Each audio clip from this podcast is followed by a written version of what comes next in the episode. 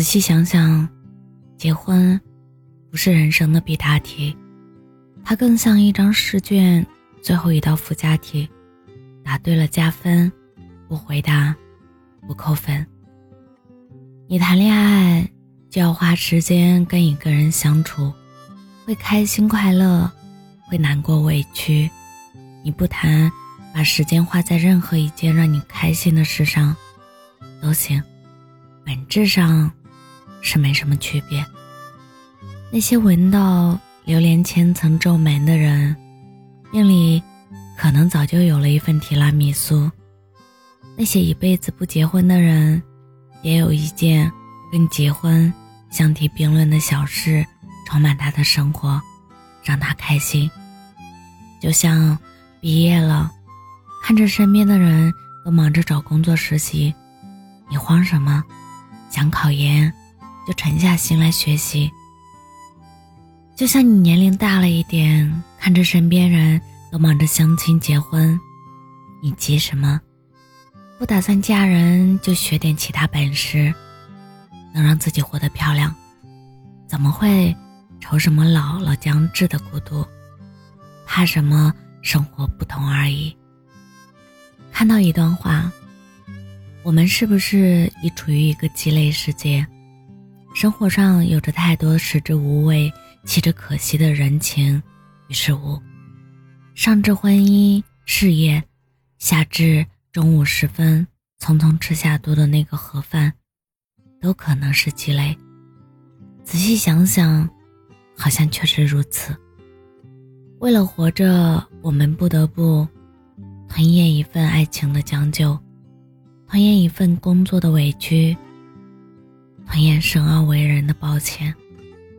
也许你太怕一个人孤单，所以总想找一个人来结婚，压压惊。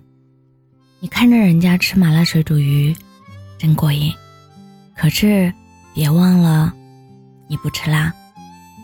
你看电影里女主的裙子真漂亮，小手一滑，买了同款。收到货，你就后悔了。瑜伽课再怎么塑形，再怎么拉升气质，对于上不封顶的吃货来说，就是四十五分钟一节课的花式遭罪。活着，舒服就好。成年人又不傻，做一个对得起自己的选择就行。你没必要委屈自己去讨好任何人。羡慕别人干嘛？吃惯了黄焖鸡的胃。学人家吃五分熟的牛排，那不是找不自在吗？穿惯平底运动鞋的脚，非要试穿十公分的高跟鞋，那不是找摔吗？其实，你不一定非要倔强的口红色号，才能碰到一个愿意亲吻的人。就算是三十岁，你还没有碰到喜欢的人，急什么？你的人生里。可开心的事，不只是穿上婚纱的那一刻。谈恋爱很累的，要约会，要分享喜怒哀乐，要吵架，要计划未来。你暂时应付不来，就放放。别将就，去做自己早晚会后悔的事。你的人生永远不在别人的嘴里，而在自己的选择。你要学会主动屏蔽一些让你不爽的建议，就算三十岁不结婚的女人，爱着谁了？没吃别人家的大米，没喝别人家的排骨汤，踏踏实实的过自己的日子，那是人家的选择。成年以后，你活在人际交往的社会里，你的生活是社会关系综合建议的总和，你不知不觉被各种建议左右。你怕成为别人眼中的怪物，你努力想活得跟大多数人一样，到点结婚，到点生孩子，到点接孩子放学。你应该做热腾腾的早饭，你应该把家打扫得干干净净。你不过是所有千千万万家庭主妇里的一员。其实每个人都在过着被别人羡慕的生活，结婚的委屈。爆棚的时候，会羡慕单身的自由；单身孤独的时候会羡慕结婚的安稳。生活总是从长计议，自己过着舒服很重要。一辈子说长不长，可是为什么不试试用自己喜欢的方式去过呢？你确实碰到一个喜欢的人，也确实想嫁给他，他也满怀期待的愿意娶你，那就结婚。如果你连自己跟生活之间的关系都处理不好，那么别慌慌张张开始一段你驾驭不了的感情。你会在一个不合适的人身上，以为爱情不过如此，可是真正的爱情很美。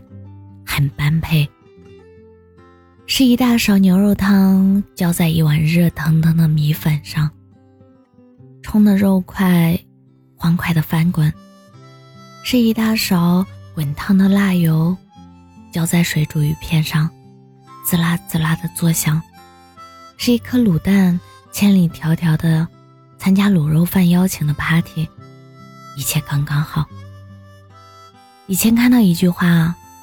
好像是山本耀司说的，大概意思是，自己这个东西是看不见的，撞上一些别的什么反弹回来，才会了解自己。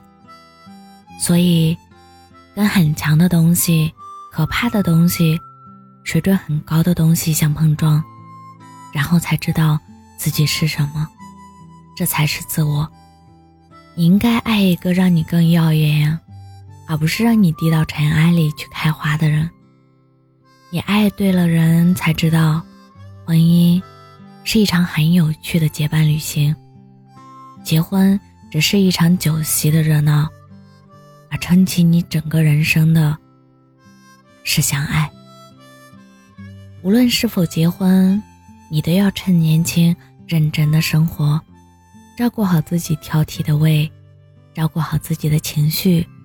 除了化妆，你必须有至少一样让自己提升气质的东西，比如读书，比如健身，比如会好好说话。除了约会，你必须有至少一样跟自己独处的方式，比如看电影，比如旅行，比如戴上耳机。放点自己喜欢的音乐。为什么结婚？就是当你觉得两个人在一起比一个人有意思，就是当你觉得依然会碰到很多问题，但是你们俩能处理好。婚姻真的不能全靠委屈、包容、理解、磨合这种听上去就很难受的词。来相处经营，那样一天到晚累到趴下的婚姻，你要吗？不要担心孤独，讨好自己还不是分分钟的小事。不要担心老之将至，你老了一定很可爱。所以，请你把年轻过得很认真，认真生活，认真挑那个跟你生活的人。如果有一天，你结婚了，希望是发自肺腑的开心，而不是大松一口气，觉得完成了一个任务。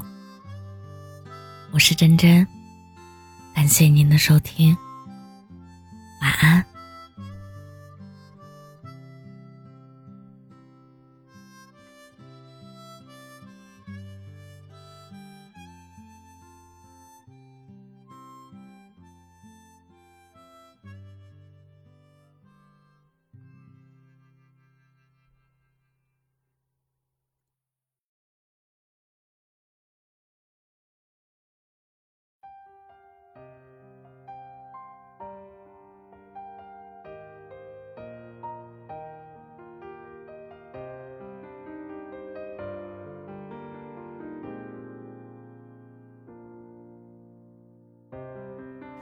你离开画面现在印象深刻从此没有我面对面就坐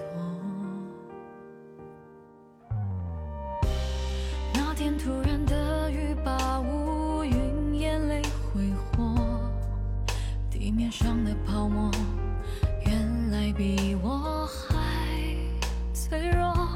路灯上以为是你